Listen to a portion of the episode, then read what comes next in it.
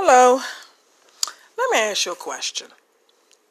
Is it possible to love more than one person? Yes, it's possible to love two people at the same time. It's possible to love three people at the same time. But that's not the correct question. The question is does it work? The answer is no. The only person who loses is that one person that's doing the loving of all the others. You have to live in your truth. If you're in love with one person and you meet another person, that means you weren't in love with the first. You can't string people along. Now, there are people in this country who say we have an open relationship. What does that mean when they say they have an open relationship?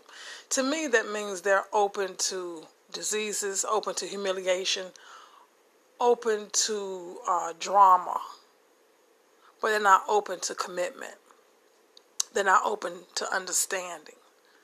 And they're not open to love. People love how they want. But before you can love a person, you must love yourself. I think people who have one or two and maybe three people, they're looking for the complete puzzle. Well, the complete puzzle starts with you. So you're getting all these people in your life and one person has something you like and the other person has something you like and the third person has something you like. And so you try to piece them all together to make one whole person when you yourself are not the whole person. I have a friend right now who lives with a woman and he is in love with another woman.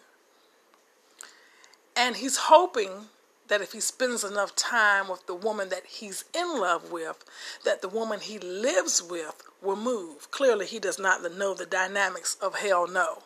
The dynamics of hell no means I'm not going to go anywhere. I'm going to sit here until I get tired, until I make you sick, and uh, you can leave, but I'm not. Some people are willing to do that. Instead of telling the other woman goodbye, he keeps the other one around just in case just in case doesn't work, just in case blows up in your face. So, once again, yes, it is possible to love more than one person, but does it work? No. Um, people have to be honest. Some people say, well, I don't care if he or she sees someone else as long as I get a piece. There's no such thing as a piece of a person. That's not a piece of you. Why would you want a piece of someone else? There's no such thing as a piece of a person people want to have a companion. They want to be in a wholesome relationship. They don't want a piece of a relationship, a half of a relationship. So if you're in a friendship or a relationship with someone and you know they have someone else, ask yourself, what are you willing to share? What are you willing to do to be happy? Are you willing to just give up what you know is uh, is is right? Are you willing to do what's wrong just to say you have someone? Does that make you happy? Are you content? Are you content with sharing? You teach children to share when they're in school, when they're little.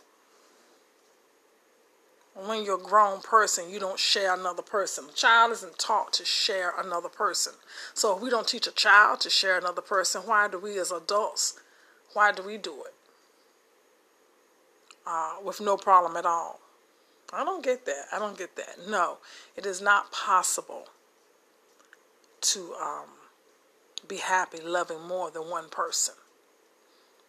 If one person doesn't have what you need, look within yourself to see is it see what is it that you need. What are you looking for? What are you longing for? What do you want? Do you first before you go out here and try to find someone else to do you.